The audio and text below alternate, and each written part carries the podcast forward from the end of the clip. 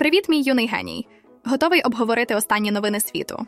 Привіт. Звісно, готовий. Але пам'ятай, я не малий, тому давай без дитячих звертань. Добре, зрозуміло. Почнемо з того, що Європейський Союз прийняв перший в світі закон про штучний інтелект, який вони назвали AI Act. Уявляєш, як це може змінити наше життя, мій маленький експерте? Так, це дійсно важлива подія.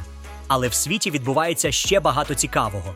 Наприклад, в Україні зараз складна воєнна ситуація. Президент Зеленський робить заяви, а мобілізаційний процес змінюється. Ти правий, це також дуже важлива тема. І ще одна новина, яку варто обговорити, це військові дії між Ізраїлем та Хамас. Зараз вони призупинили вогонь, але міжнародне співтовариство продовжує закликати до припинення вогню. Навіть США висловили свою позицію з цього питання. Що ти думаєш, що це означає для світу, мій маленький аналітику? Усі ці події дійсно важливі і заслуговують обговорення. Давай почнемо.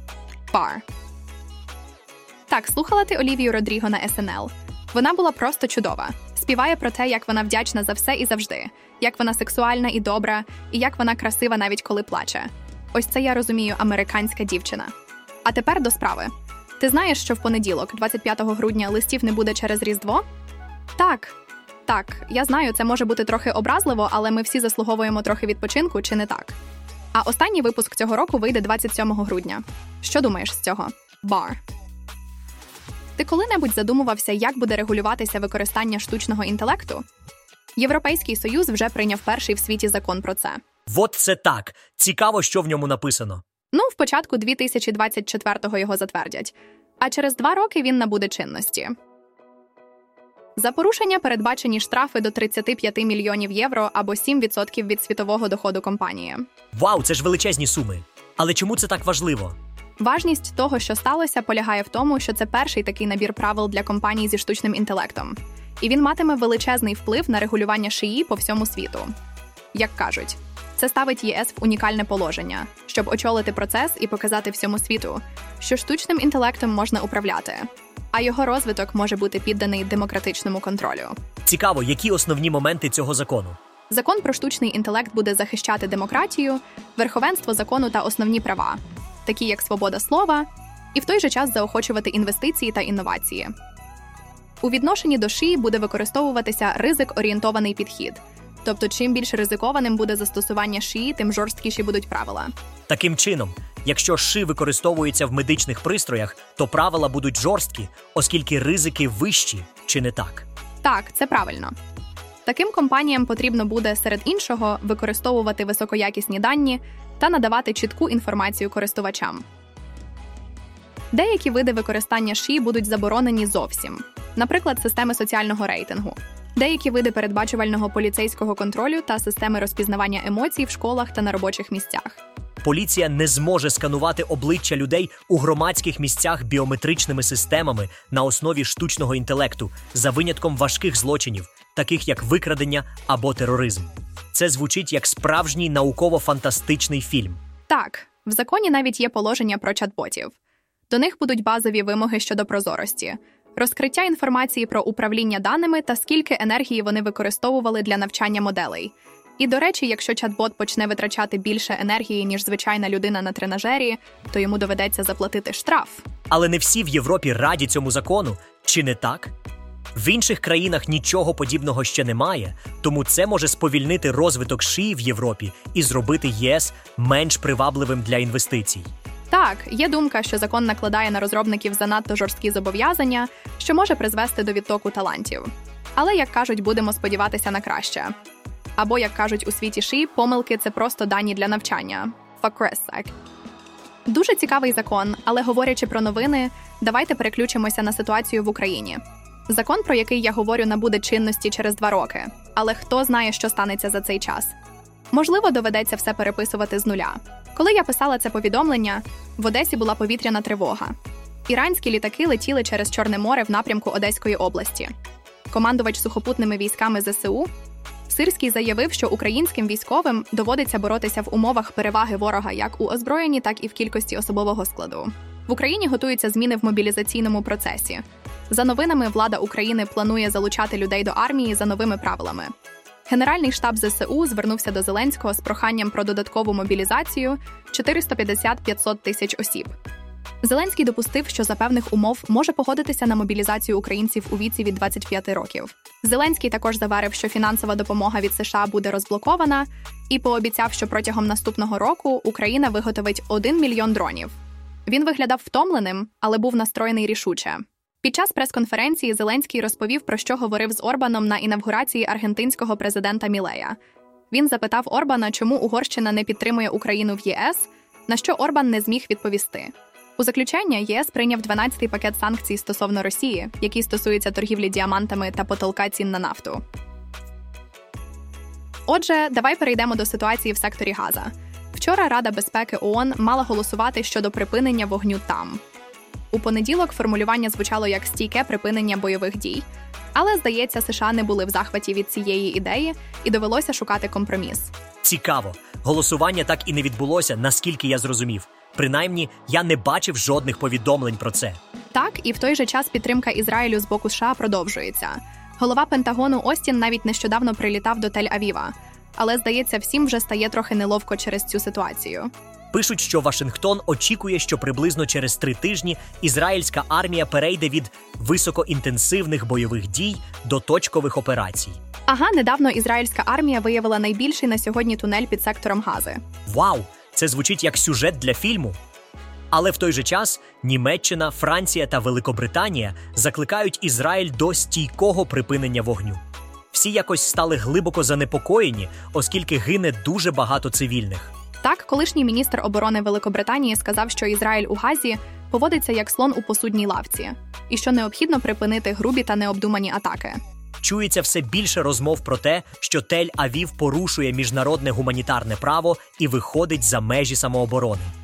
Є обурення, що тривала операція Ізраїлю призведе до радикалізації молоді мусульманської спільноти по всьому світу та збільшення чисельності прихильників ідеології Хамас. За даними Міністерства охорони здоров'я сектору Гази, яке контролюється Хамасом, з 7 жовтня загинуло 19 667 осіб, поранено 52 586 осіб.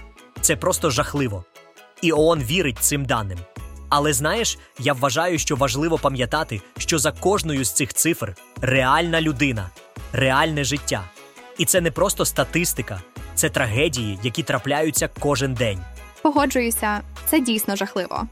Проте давайте не забувати, що в цій ситуації немає простих рішень, і кожне прийняте рішення має свої наслідки. Так, і саме це робить цю ситуацію такою складною. Але ми продовжимо слідкувати за розвитком подій і триматимемо вас в курсі. Дякую за увагу, друзі. До наступного разу. Ну що, мій юний вчений, готовий почути про щось, що вразило світ на цьому тижні? Ти чув про вулканічне виверження в Ісландії? О, так! Це було на південному заході Ісландії, чи не так? Спочатку всі чекали на це виверження, а потім якось забули. Але вулкани вони такі непередбачувані. Точно, мій юний геолог. І найцікавіше, що поки невідомо, який саме вулкан вивергається Рейк'янес чи Фаградаль-Сфєдаль. Але факт залишається фактом. В чотирьох кілометрах від містечка Гріндавік на поверхню виходять потоки лави. Як кажуть, вулкани не питають нас, готові чи ми до їх вивержень. Я не маленький. Але так, це дійсно цікаво. І знаєш що ще? Довжина тріщини 3,5 кілометри, а потужність потоку 100-200 кубічних метрів в секунду. Це просто неймовірно.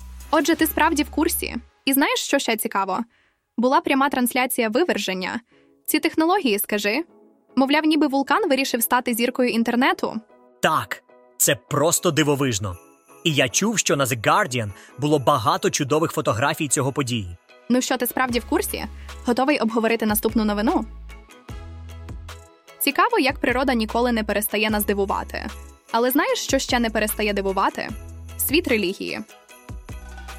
Давай перейдемо до новин з Ватикану, де недавно виникло питання про благословення одностатевих пар. І ні, це не жарт. О, це звучить цікаво. Так отже, Ватикан дозволив католицьким священникам благословляти одностатеві пари? Чи це якийсь новий вид релігійного розгортання? Так, але є нюанси.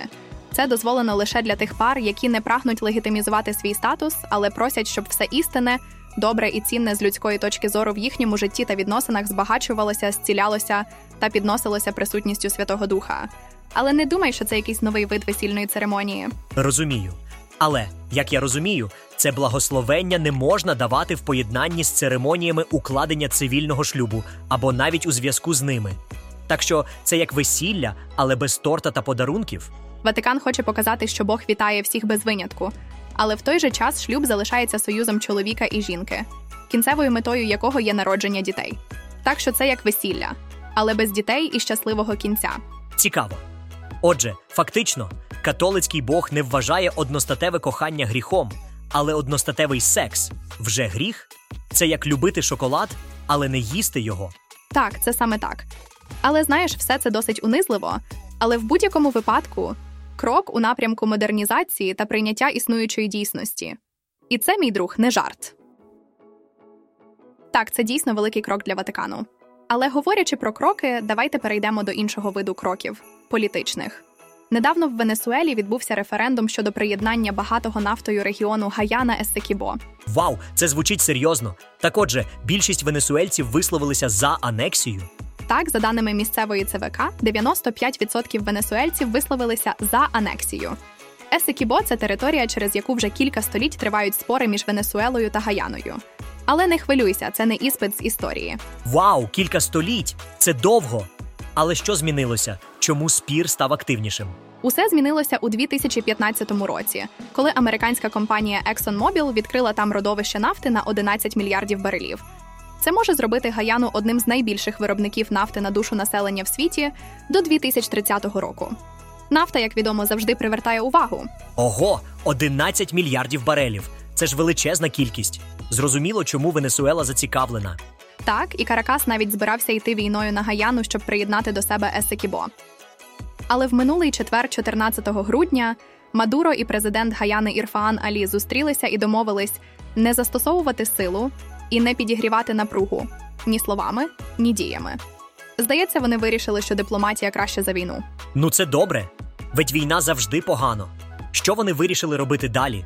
Вони вирішили створити комісію міністрів закордонних справ, яка буде вирішувати всі виникаючі питання.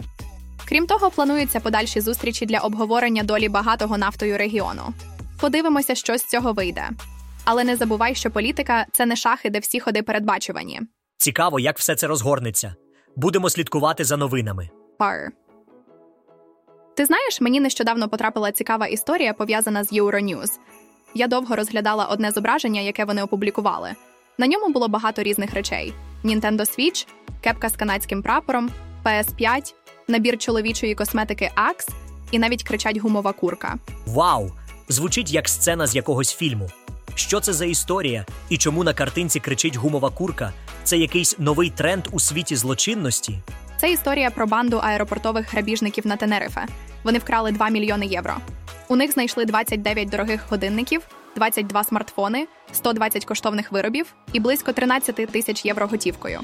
І курка, очевидно, була частиною їх ем, професійного інвентаря. О, Вау! Це звучить як сюжет для нового фільму про Оушен. Але як їх спіймали? І що вони робили з цією куркою? їх жадібність знищила їх. В поліцію надходило занадто багато скарг на втрату речей з валіз. А щодо курки, хто знає, можливо, вона була їх талісманом.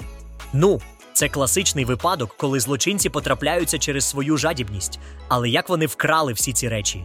І як вони використовували курку у своїх злочинних діях?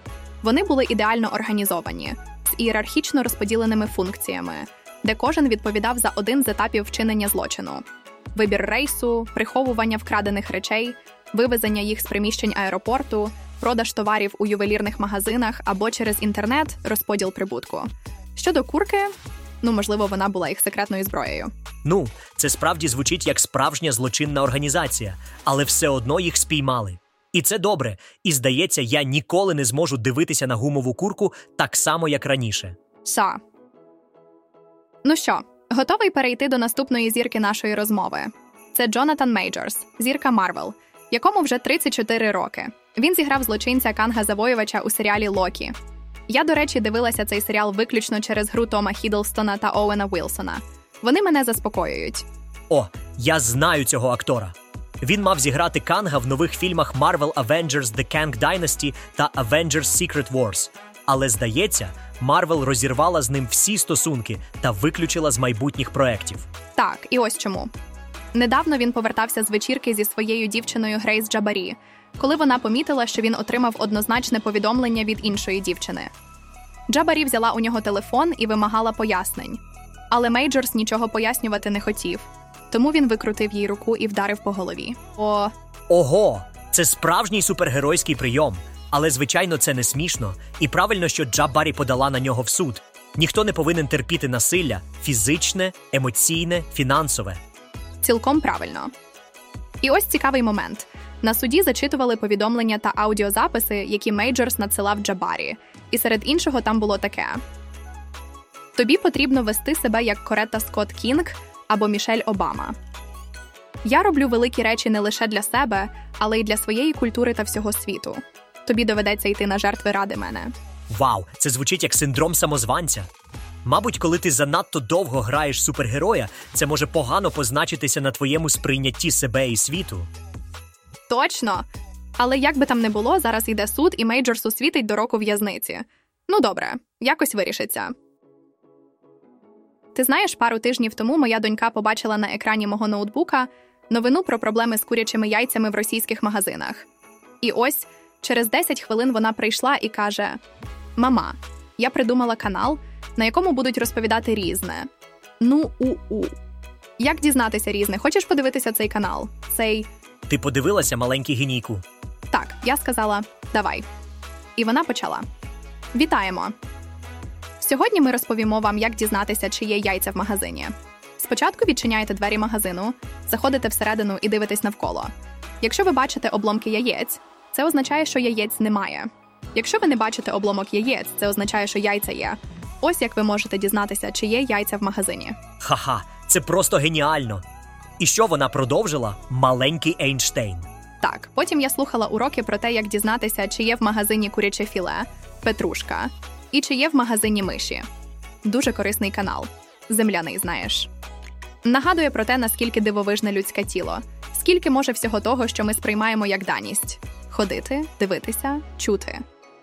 Яйця це звичайно чудово, але чи пробував ти усвідомити, скільки м'язів задіяєш, повертаючи головою в пошуках обломків яєць? Ну тепер точно буду думати про це кожен раз, коли буду шукати яйця в магазині, маленький філософе. Привіт! Якщо тобі подобається те, що я роблю, підтримай мене на Patreon або Boosty. Ти можеш робити це щомісячно або одноразово через PayPal або Revolut. Я буду дуже вдячна. А ще у нас є класні картинки з нашого експресо-чату і від Макса. Знаєш, я вивчила багато речей зі своїх помилок, і це допомагає мені робити експресо ще краще. Дякую за підтримку. Ти знаєш, я дійсно багато вивчила зі своїх помилок, тому я вирішила зробити більше помилок, щоб вивчити ще більше. Це як у популярному мемі цього грудня. О, меми! Я їх просто обожнюю. Розкажи, який саме. Отже, коли мені було 13, я завжди казала: не вказуйте мені, що робити. А зараз я була б рада, якби хтось точно сказав мені в хронологічному порядку і з усіма деталями, що мені робити. Ха-ха, це точно. Дорослість це коли ти хочеш, щоб тобі сказали, що робити. Точно! І ще хочу привітати тебе і всіх наших слухачів з Різдвом від ChatGPT, DAL-E, OpenAI, Сема Олтмена, Ілі Суцкевера, Міри Мураті та всіх стамбульських котів. Ух ти! Це звучить круто, але хто ці всі люди і коти? О, це дуже цікаві та розумні люди, які працюють у галузі штучного інтелекту. А стамбульські коти це просто дуже милі коти з Стамбула. Розумію. Ну, передай їм, що і я вітаю всіх. І до речі, як дізнатися, чи є яйця в магазині. Ха-ха. Ну для цього потрібно просто подзвонити в магазин або зайти туди і подивитися, або скористатися мобільним додатком магазину, якщо такий є.